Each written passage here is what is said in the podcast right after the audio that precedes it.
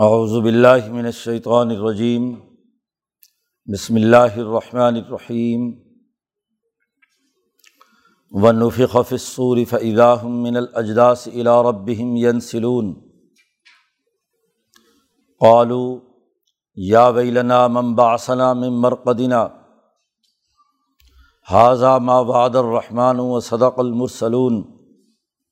إن كانت إلا صيحة واحدة فیضا ہم جمیع الدینہ محضرون فلیوم لا تظلم نفس شیئم ولا تجزون الا ما کنتم تعملون ان اصحاب الجنت اليوم فی شغل فاکہون ہم و ازواجہم فی غلال علی الارائک متکئون لہم فیہا فاکہۃ ولہم ما یدعون سلام قولم من رب الرحیم ومتاز الوم المجرمون علم آحد علیکم یا بنی آدم اللہ تعبد الشیطان انَََََََََََََََََََََََََََََََََََََََََََََََََََََََََََََََ لكم ادب و ان ابدونی حاضہ سراتم مستقیم ولاقد اضلم کم جبلن افلم تکون تعقلون؟ حاض ہی جہنم التی کن تم تو ادون اسلو الوم وما کن تم تکفرون۔ الوم نختم علا افواہم و تکل منا ایدیم و تشہد ارجلحم بما کانو یکسبون۔ ولو نشا الطمسنا علا فسط وقصرات فنا یب سرون ولو نشا المسخناہم علا مکانتہم فمستطاع مزیم ولا یرجعون صدق اللہ العظیم یہ صورت یاسین کا رقوع ہے۔ جیسا کہ پہلے ذکر کیا گیا تھا کہ اس صورت میں انسانی فطرت کو درست راستے پر ڈالنے کے لیے یہ کتاب حکمت قرآن حکیم نازل کیا گیا ہے اور رسول اللہ صلی اللہ علیہ وسلم کو بھیجا گیا ہے۔ اس لیے یہ صورت کا آغاز تھا، یاسین والقرآن الحکیم انقل امن المرسلین۔ قرآن حکیم کی قسم اٹھائی گئی اور بتلایا گیا کہ آپ بے شک رسولوں میں سے ہیں۔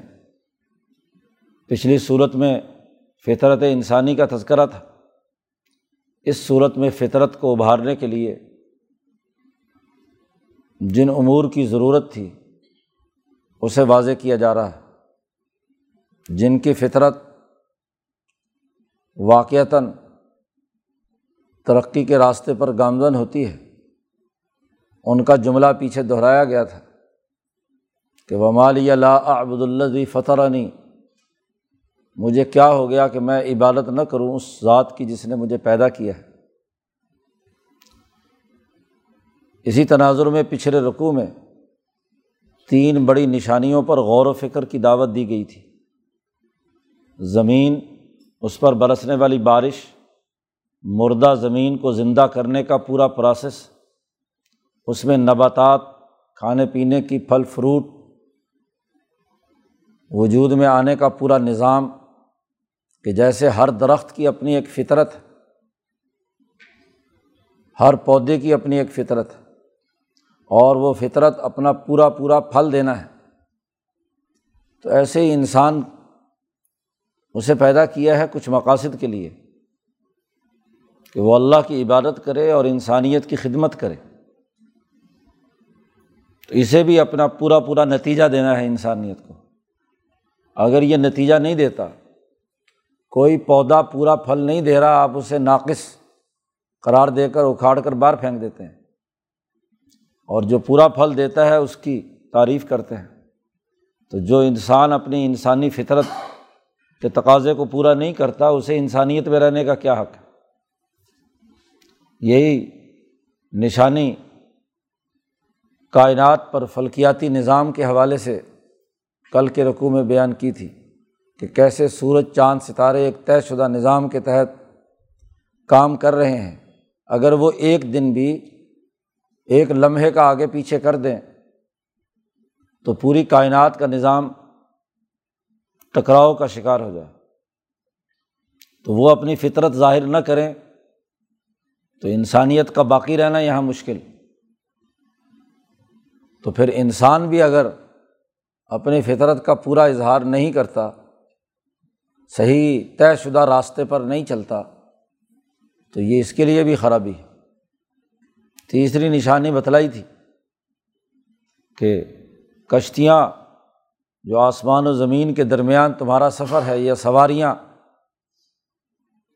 جو تمہارے لیے رحمت اور تمہارا دنیا میں جینے کا ساز و سامان یہ نہ ہو تو تب بھی تمہاری ترقی نہیں ہوتی۔ جس کشتی میں سوراخ ہو تو وہ اپنی فطرت کے تقاضوں کے خلاف انسانیت کو ڈبونے کا کام کرتی ہے۔ اور اگر خود انسانیت کی کشتی میں سوراخ ہو تو پھر کیا خیال ہے؟ تو تین بڑی نشانیاں بتا کر دو بنیادی احکامات دیے تھے۔ ایک تو یہ کہ اللہ سے ڈر کر عدل و انصاف قائم کرو اور دوسرا یہ کہ اللہ نے جو تمہیں مال دیا ہے اسے اللہ کے راستے میں خرچ کرو۔ دوسرے غریبوں، یتیموں اور مسکینوں کی ضروریات پوری کرو۔ وہاں کافروں کا جملہ قرآن حکیم نے بیان کیا تھا کہ کیا جن کو اللہ نے بھوکا رکھا ہے انہیں ہم کھانا کھلائیں۔ انوتعم و ملو یشا اللہ عطامہ تو شاہ صاحب نے واضح کیا تھا کہ تقدیر کا بہانہ بنا کر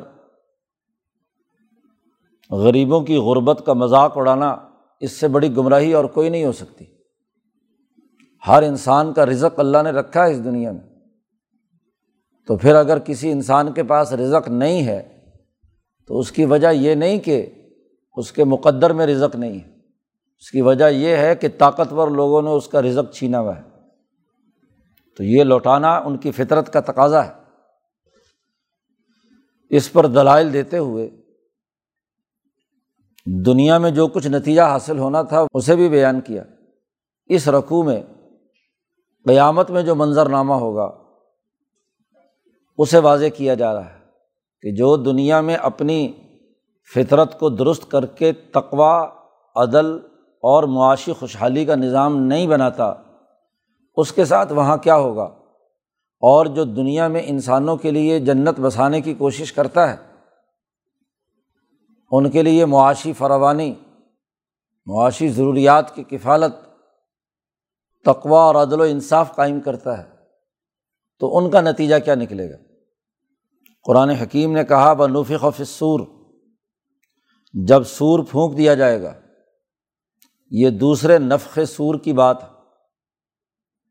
پہلا، اس کا تذکرہ کل کے رقوع کے آخر میں کہا تھا، وما ین ضرون اللہ سی حتم واحد تا خزم یقسمون کہ ایک چنگھاڑتی ہوئی چیخ آئے گی اور ان تمام کو نیست و نابود کر دے گی۔ اور نہ معلوم یہ کائنات ٹوٹ پھوٹ کر کتنے عرصے تک کسی حالت میں ہوگی۔ تو پھر نفق سوری دوسرا سور پھونکا جائے گا۔ تو فیداہ من الجداس الا رب ین سلون یہ لوگ اپنی قبروں سے نکل کر دوڑتے ہوئے اپنے رب کے پاس پہنچیں گے۔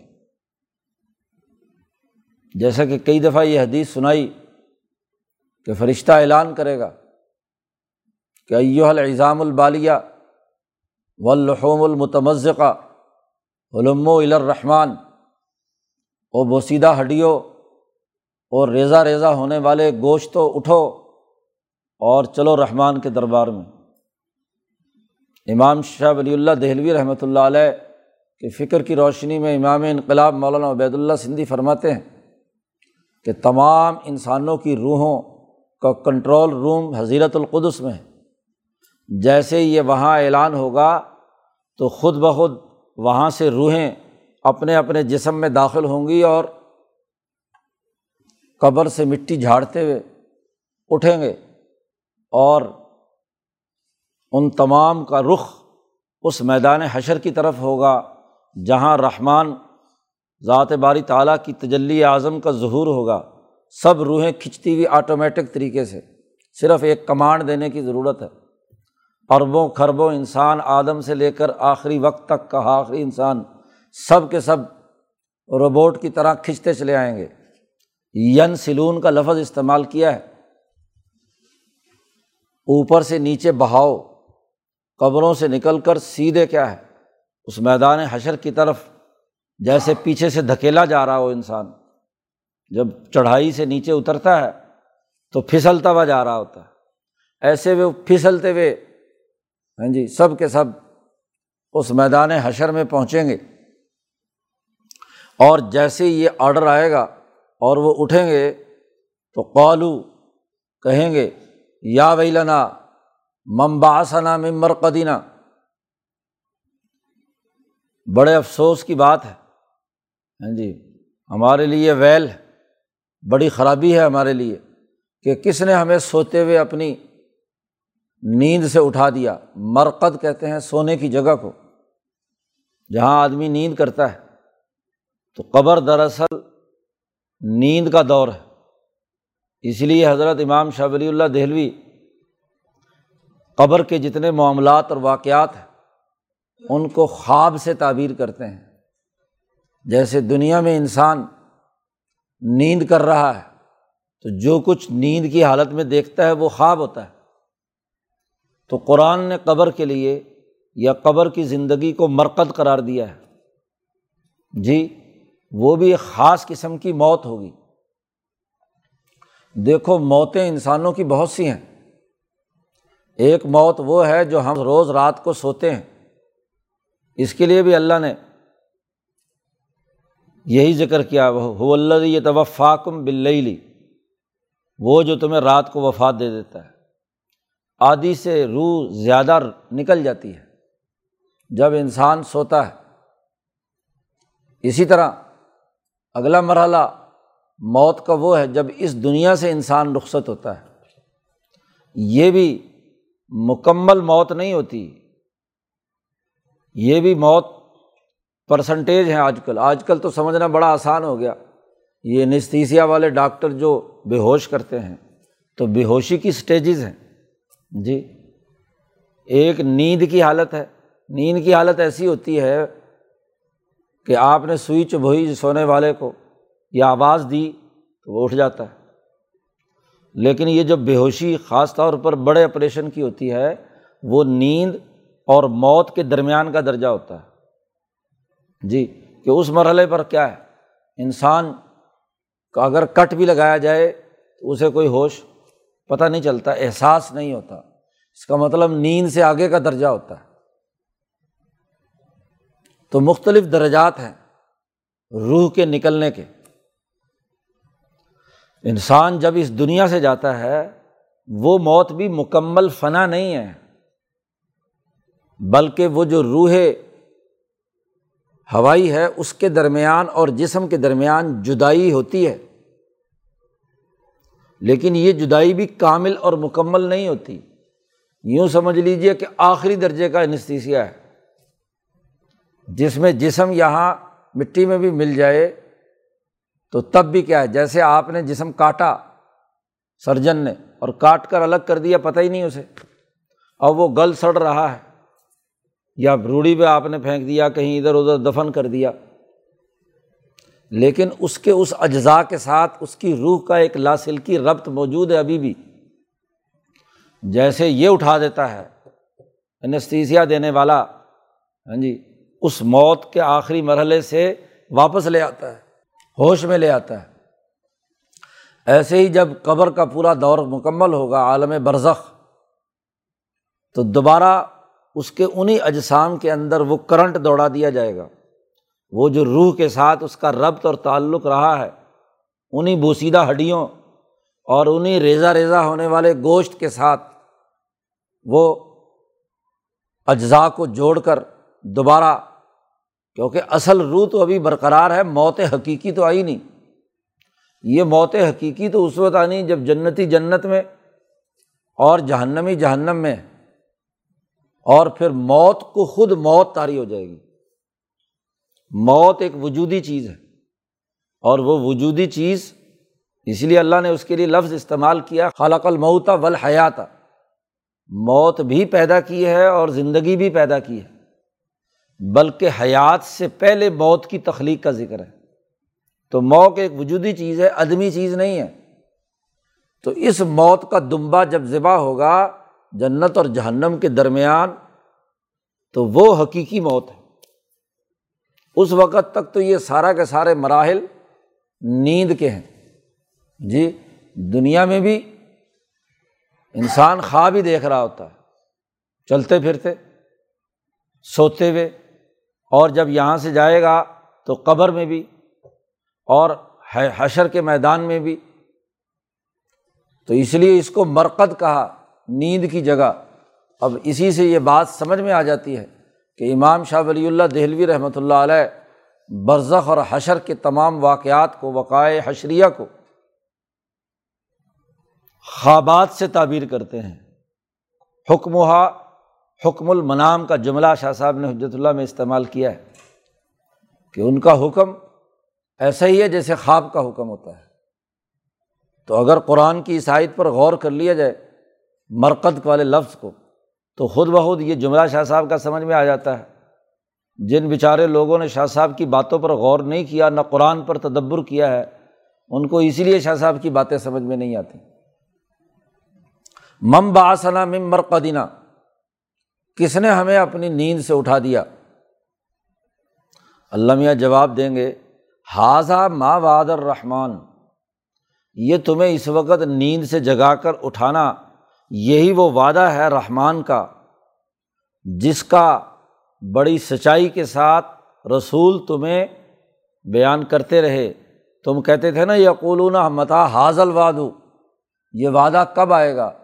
یہ جو نیند سے جگانا ہے یہ وہی وعدہ ہے جو رسول اللہ صلی اللہ علیہ وسلم نے تم سے کیا اور گزشتہ امبیا تمہارے سے کرتے رہے۔ وہ صدق المرسلون۔ اور یہ جو نیند سے جگانا ہے انکانت اللہ صحیح حتم واحد یہ سور پھونکنا، یہ صرف ایک چیخ ہوگی، ایک چنگھاڑ ہوگی۔ فرشتہ صرف اعلان کرے گا۔ جی۔ موت کی ذمہ داری نبھانے والا جو فرشتہ اسرائیل ہے، وہ صرف ایک آواز نکالے گا۔ اور اس آواز کا نتیجہ یہ ہوگا کہ فیدا ہم جمی الدینہ محضرون تو پوری انسانیت، تمام لوگ اضاحم ایک دم، اسی دم، منٹ، سیکنڈ بھی نہیں لگنا، چند سیکنڈوں میں وہ فرشتے کی چنگھاڑ سنتے ہی جمیع تمام کی تمام مخلوق لدینہ محضرون، ہمارے دربار میں حاضر کر دی جائے گی۔ میدان حشر میں تمام لوگ حاضر کر دیے جائیں گے۔ کوئی اس کے اندر وقفہ نہیں ہوگا، فوری طور پر پہنچ جائیں۔ گے اور گھبراؤ مت۔ اللہ اعلان کریں گے فل یوم آج وہ دن ہے۔ لات ظلم و نفس شعی ان کسی انسانی جان پر ایک معمولی سا بھی ظلم نہیں کیا جائے گا۔ یہاں تو پورا پورا ہر آدمی کے اعمال کا بدلہ ملے گا۔ ولا تجھ زون اللہ ماکن تم تعملون۔ آج تمہیں بدلا نہیں دیا جائے گا، مگر وہی جو تم کرتے رہے۔ چھوٹا، بڑا اچھا برا، سچا، جھوٹا، فطرت کے مطابق یا فطرت کو مس کر کے تم نے جو عمل بھی کیا ہے ماں کن تم تاملون ہر وہ عمل تمہارے وجود سے جو ظاہر ہوا ہے، اس کے مطابق تم بدلا پاؤ گے۔ کسی قسم کا تغیر و تبدل، کسی قسم کا ظلم ہمارے دربار میں نہیں ہوگا۔ تو اب سوچو کہ اگر اعمال کی بنیاد پر بدلا ہونا ہے، تو کیا عمل تم نے اپنی فطرت کے مطابق کیا؟ یا فطرت کو مسق کیا؟ فطرت کے خلاف کام کیا تمہیں۔ تو قرآن تمہیں ان اعمال کی دعوت دیتا ہے، ان افکار کی دعوت دیتا ہے جو تمہاری فطرت کو نکھارنے والے ہیں۔ تو تمہارے فائدے کا قانون، تمہاری ترقی کے لیے یہ بات بیان کی جا رہی ہے۔ اب جب عملوں کا بدلہ ہونا ہے، تو جنہوں نے اپنی فطرت روشن کر لی، جنہوں نے ان ہدایات پر عمل کر لیا رسول اللہ صلی اللہ علیہ وسلم کی حکمت امیز باتیں سمجھ لیں۔ قرآن حکیم کا حکمت امیز پیغام قبول کر کے اپنا عمل اس کے مطابق ڈھال لیے۔ وہ اصحاب الجنہ ہے کیونکہ جب اعلیٰ اخلاق ہوں گے، جنہوں نے دنیا کو جنت بنانے اور دنیا میں جنت پیدا کرنے کی جد وجہد اور کوشش کی، تو ان کے لیے وہاں جنت بنائی جائے گی۔ انا اصحاب اصحاب الجنت الوما آج کے دن جنتی لوگ فی شغل فاقہون وہ گپ شپ اور باتوں کے مشغلے میں ہوں گے۔ کوئی کام کاج، کوئی ذہنی بوجھ، کوئی کسی قسم کا ٹینشن نہیں ہوگا انہیں۔ فی شغل فاقہون باتیں کرتے ہوئے ہنسی مذاق کے مشغلے میں آج کے دن جنتی لوگ ہوں گے، کیونکہ انہوں نے جو عمل کیا ہے، اپنی فطرت کے مطابق کیا ہے۔ اور جب فطرت کے مطابق کیا ہے، تو اب فطرت کے نکھار کا اگلا مرحلہ شروع ہو رہا ہے کہ ان کو ان کے اعمال کا پورا پورا بدلا دیا جائے۔ تو فی شغل فاقہون ہوم و ازواج ہم وہ اور ان کی بیویاں، فی غلال علراء کی متقون جنت جو کہ ایک باغ ہے، انسان کے اعمال سے لگتا ہے۔ اس باغ کے سائے میں گہرے پرفضا سر سبز مقام میں علرائی کی تختوں پر بیٹھے ہوں گے تکیا لگائے ہوئے متقون آرام دہ کرسیوں پر، آرام دہ تختوں پر اپنی بیویوں کے ساتھ گپ شپ میں مشغول ہوں گے۔ شغل فاقہون لہمفیا فاقیتن ان کے لیے اس جنت میں میوے ہوں گے، اور ولاحم ما یدعون، نہ صرف یہ کہ خاص مخصوص قسم کا فروٹ ہوگا۔ فاقیہ کہتے ہیں تفقو ہر وہ چیز جو محض ہاں جی ذائقہ بدلتی ہے، لذت بخش کھانے کے بعد ڈرائی فروٹ بھی ہے، اس میں دوسرے جوسز بھی ہیں، تمام کھانے پینے کے فروٹ ہیں، سب جو کھانے کے بعد ویسے ہی آدمی ہاں جی خالی بیٹھا ہوا اس سے لذت حاصل کرتا ہے۔ اور ولہم ما یدعون اور وہاں اس حالت میں ان کے لیے وہ تمام چیزیں ہوں گی جو کچھ وہ مانگیں گے۔ یہ نہیں کہ صرف وہ فروٹ کی ٹوکری سامنے رکھی ہوئی ہے اور وہی کھا پی لیا، ختم ہو گیا۔ جو چاہیں گے۔ دوسری جگہ پر کہا ہے ماں یش تہون جس کی خواہش کریں گے، وہ تمام چیزیں وہاں ان کے سامنے حاضر ہوں گی۔ یہ تو جسمانی لذت کی بات ہے۔ انسان چونکہ بہیمیت اور ملکیت سے مرکب ہے، تو اگر اس نے اپنے بہیمی تقاضے، حیوانی تقاضے، فطرت کے عین مطابق دنیا میں پورا کیے، تو اب اس کی بہیمیت اور حیوانیت ترقی کے ان مراحل میں پہنچ جائے گی کہ وہاں اس کو مزید لذت کام و دہن حاصل ہوگا۔ اور اسی طریقے سے ان کی جو ملکیت ہے، اس ملکیت کو انہوں نے فطرت کے تقاضوں کے مطابق اللہ کی عبادت اور اللہ سے تعلق اور تقوا اور عدل و انصاف کے ساتھ گزارا، تو پھر روحانی ترقی اور ملکی ترقی یہ ہوگی کہ سلام القولم مر رب الرحیم، رب رحیم کی طرف سے انہیں سلام کہا جائے گا۔ جس رب کو وہ دنیا میں پوجتے رہے، جس کی عبادت کرتے رہے، جس کے ساتھ اپنا قلبی تعلق قائم کیا، اب وہ خدا، وہ رب رحیم، وہاں اس کی طرف سے باقاعدہ سلامتی کا اعلان ہوگا کہ اب تم ہر قسم کی کلفت ہر قسم کے حزن و غم سے پاک، صحیح، سالم، امن و امان اور بڑی خوشی کے ساتھ یہاں رہو۔ تو اللہ کا سلام، آنا، وہ روح کی ترقی کا، تجلیات الہی کے ساتھ وابستگی کا ذریعہ بنے گا۔ تو جس نے اپنی فطرت جگا لی، جس نے اللہ کی عبادت کر لی، تو اس کے لیے سلامتی۔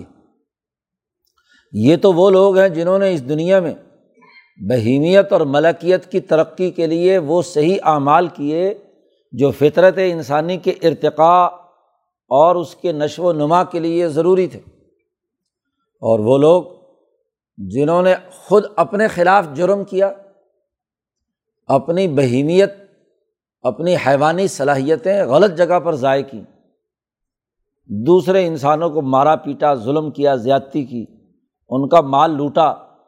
بد اخلاقی کا مظاہرہ کیا، ان کی ملکیت نے اللہ کی پہچان اور معرفت حاصل نہیں کی، اس کے ساتھ اپنا سچا تعلق قائم نہیں کیا۔ تو وہاں اعلان کیا جائے گا ومتاز الوم پیچھے جنتیوں کے لیے کہا تھا، انا صحاب الجنت الوم آج کے دن جنتیوں کے لیے وہ انعام ہے۔ اور یہاں اعلان کیا جائے گا ومتاز الوم آج کے دن الگ ہو جاؤ۔ انسانیت سے جدا ہو جاؤ، تم انسان نہیں ہو۔ انسانوں سے الگ ہو جاؤ ایو المجرمون۔ کیونکہ انسان تو وہی ہیں جو جنت میں گئے۔ تم نے تو اپنی انسانیت مسخ کی ہوئی تھی۔ تم تو حیوان تھے۔ تم تو درندے تھے۔ تم تو انسانوں کے چیرنے پھاڑنے کا کام کرتے تھے۔ ان کا مال لوٹتے تھے۔ اللہ کے ساتھ شریک ٹھہراتے تھے۔ تم انسان کہاں تھے؟ اس لیے تم مجرم ہو۔ ایو المجرمون الگ ہو جاؤ۔ چورو، ڈاکو قاتل و لٹیرو ہر ایک کا اپنا اپنا طبقہ ہوگا اور اس طبقے کے مطابق ان کے الگ الگ مجرموں کے خانے بن جائیں گے۔ اللہ میاں ان سے خطاب کرے گا اس وقت۔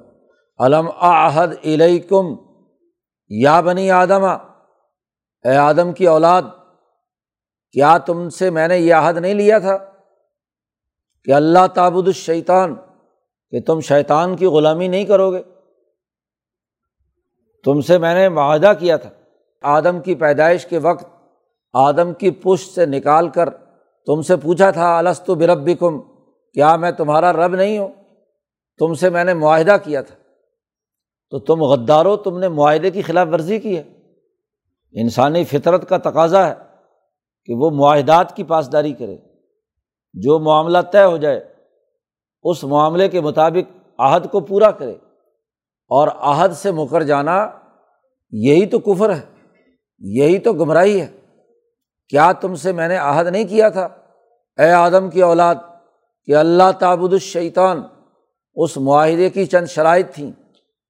اس معاہدے کی پہلی شرط یہ تھی کہ تم شیطان کی عبادت نہیں کرو گے۔ اور میں نے یہ بات اس معاہدے میں موجود تھی کہ ان تمہارا واضح دشمن ہے۔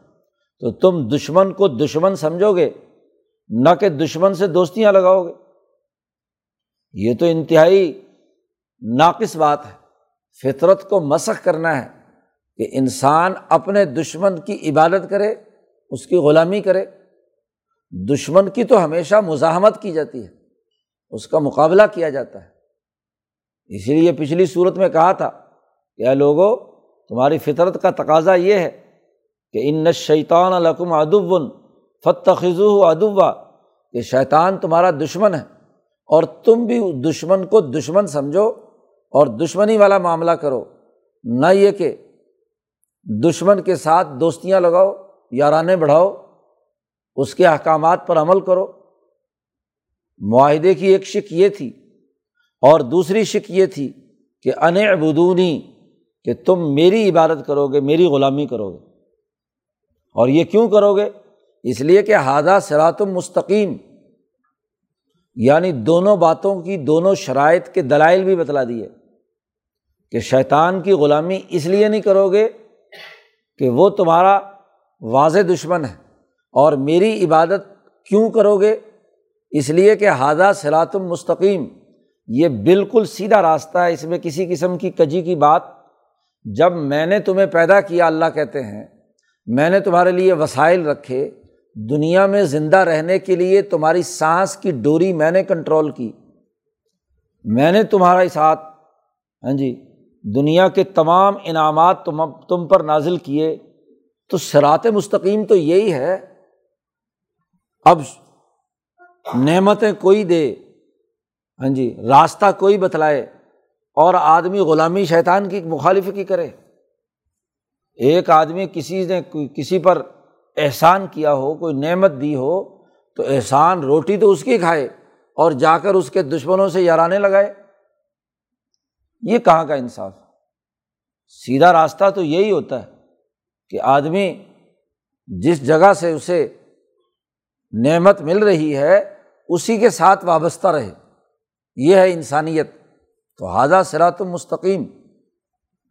اللہ پاک ان کو کہے گا، یہ مجرموں کو جمع کر کے کہ ولاقت اضل من کم جبلن کثیرہ بے شک تم میں سے بہت بڑی مخلوق کو یہ شیطان گمراہ کر گیا، غلط راستے پر لے گیا۔ اکثریت جو ہے، اسے انسانوں کی اکثریت کو گمراہ کر دیا اس شیطان نے۔ افلم تکون تاقلون کیا تم عقل سے کام نہیں لیتے؟ اللہ نے حشر کے میدان میں جو کچھ کہنا ہے، وہ اسی صورت میں آج کہہ کر واضح کر دیا کہ ابھی بھی وقت ہے کہ عقل و شعور سے کام لو۔ عقل کا استعمال یہ ہے کہ وہ چیزوں کے اسباب اور مسبات کو سمجھے، علت و معلول کو سمجھے اور پھر اس کے نتیجے میں جو کچھ واضح ہو اس کو اپنا لاہ عمل بنائے، یہ عقل ہے۔ تو جب یہ بات طے ہے کہ ایک تمہارا دشمن ہے اور ایک تمہارا دوست ہے، تو دشمن سے دشمنی رکھنا عقل کا تقاضا ہے۔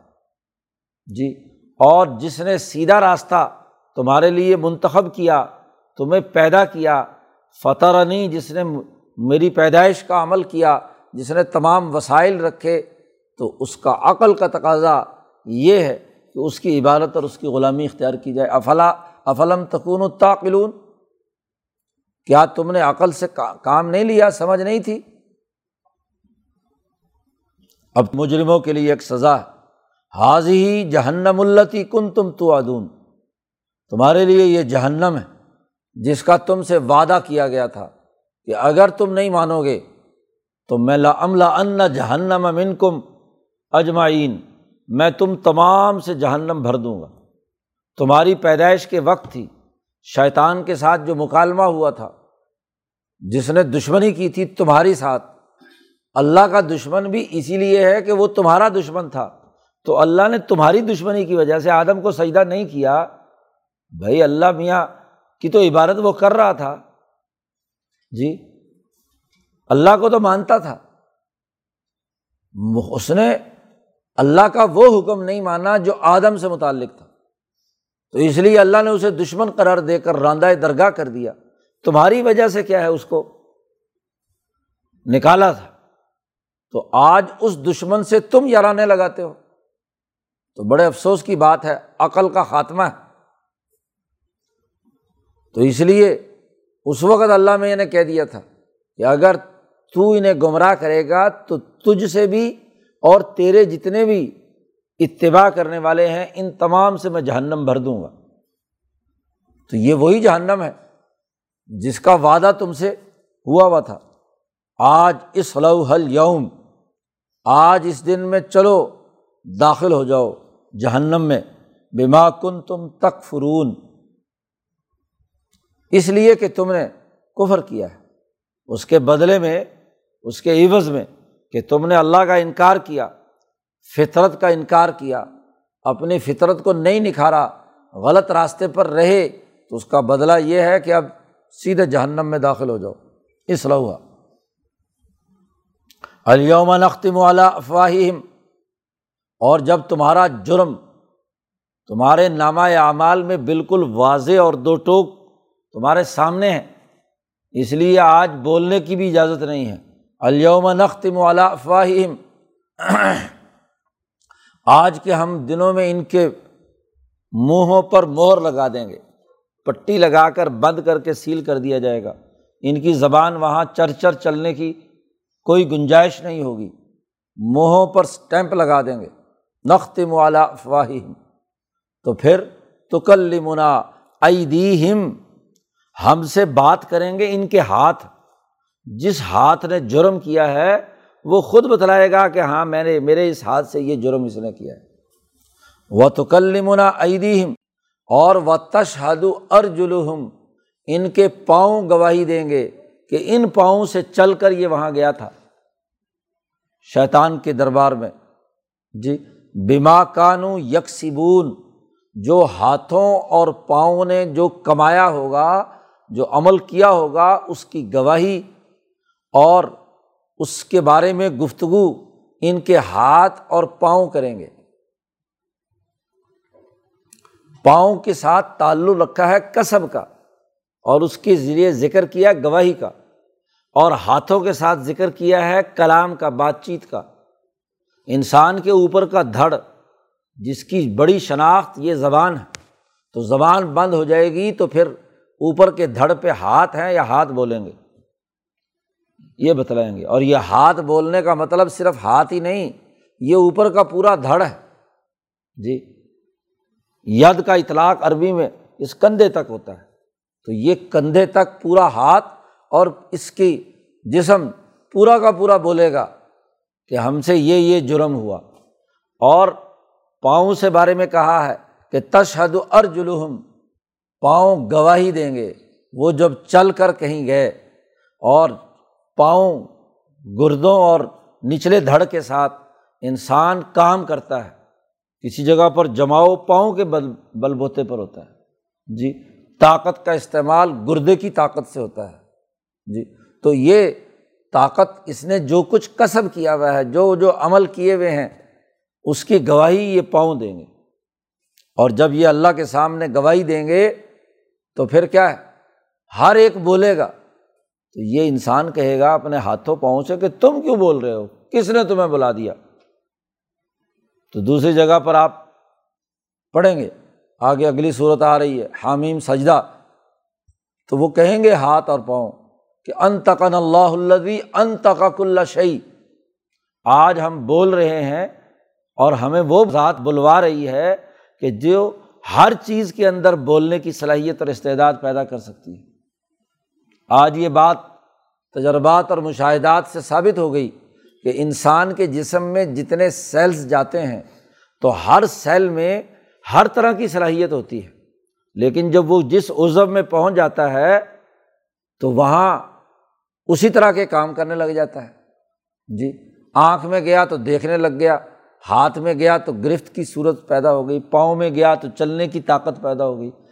سیل ایک اینٹ ہے۔ اینٹ کو چھت میں لگا دو، دیوار میں لگا دو، فرش میں لگا دو، جہاں مرضی لگا دو۔ اس اینٹ میں ہر جگہ جانے کی صلاحیت ہے۔ تو ہاتھوں میں جو سیل گئے ہیں، اصل صلاحیت تو ہے اس میں بولنے کی بھی، دیکھنے کی بھی۔ تو جن سیلز کو زبان پر لے جا کر بلوایا تھا، ان کو تو بند کر دیا۔ اور جو ہاتھوں میں گئے ہوئے سیلس تھے، ان میں اصل صلاحیت تو تھی نا بطور اینٹ کے۔ تو اس کے اندر وہ طاقت پیدا کر دی کہ اب تم بولو۔ آج تمہاری وہ چیز ایکٹیو ہو گئی۔ ہاں جی؟ تو ہاتھ بولیں گے، پاؤں بولیں گے گوائیاں دیں گے۔ اللہ پاک فرماتے ولو نشا اللہ تمسنا اعینہم فس طبق السراتا انا یوب سرو یوب سرون اگر ہم چاہتے ان کی بدعمالیوں کی وجہ سے، دنیا میں ہی ان کی آنکھیں مٹا دیتے۔ اندھے کر دیتے انہیں۔ اور پھر راستہ پانے کے لیے یہ دوڑتے، تو بغیر آنکھوں کے یہ دیکھ سکتے تھے؟ نہیں۔ فانا یوب سرون کہاں سے دیکھ سکتا؟ ہے ایک اندھا آدمی، اور اگر ہو بھی پیدائشی اندھا، تو اسے کیا پتا کہ دنیا کیا ہے؟ اسے راستے کا کیا علم؟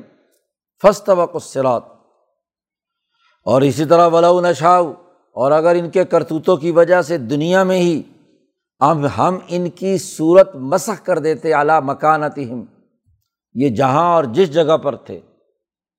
صورت مسخ کر دیتے، جہاں ہاتھ تھا وہیں ہاتھ رک جائے، اور جہاں پاؤں ہے وہیں رک جائے، اور جسم وہیں پتھر کا بن جائے۔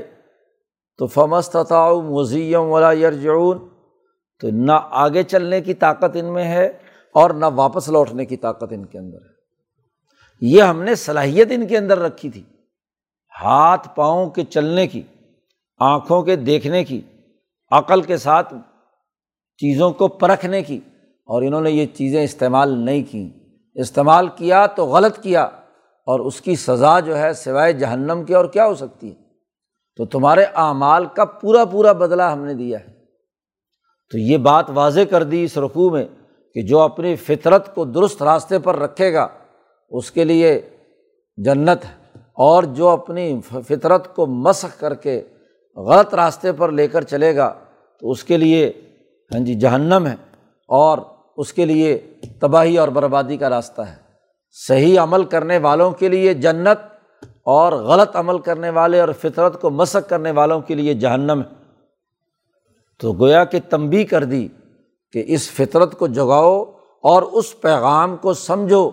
جو کہا گیا ہے کہ اتقو ربکم، اپنے رب سے ڈرو، اور وہ جو پیغام دیا گیا ہے انفقو مما رضا کا کم اللہ اللہ نے تمہیں جو رزق دیا ہے، اس کو غریب لوگوں پر، انسانوں پر خرچ کرو۔ تو یہ فطرت کا سیدھا راستہ ہے۔ جو اس کے مطابق عمل کرے گا، وہ کامیاب اور اس پر عمل نہیں کر رہا، وہ ناکام۔ اللہ تعالیٰ قرآن حکیم کو سمجھنے اور عمل کرنے کی توفیق عطا فرمائے۔ اللہ